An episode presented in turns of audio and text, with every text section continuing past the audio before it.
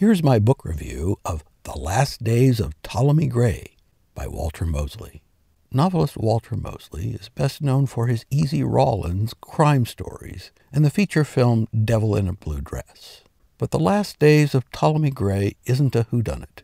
It's artful, introspective literary fiction about a 91 year old man near the end of his life. Ptolemy Grey lives by himself in a shabby one bedroom apartment in a poor neighborhood in Los Angeles. His place is stacked with the trash of a lifetime. You see, he hasn't paid any attention to it since he woke up one morning to find his beloved last wife, Sensia, lying dead beside him. When Sensia passed, he threw a tarp over everything in the bedroom and closed the door. He now sleeps on a mattress under a table in the kitchen. He rarely goes out except when his grandnephew Reggie walks him to the store for a few meager supplies, and he's terrified to open the door for anyone. The narrative is full of Ptolemy's fretful thoughts. He has outlived almost all of his closest friends and loved ones, and early in the story he finds that Reggie has been killed in a drive-by shooting. Another nephew, Hilly, drops by to take him to Reggie's wake. There Ptolemy meets Robyn, a gorgeous, slender girl who is about to turn 18.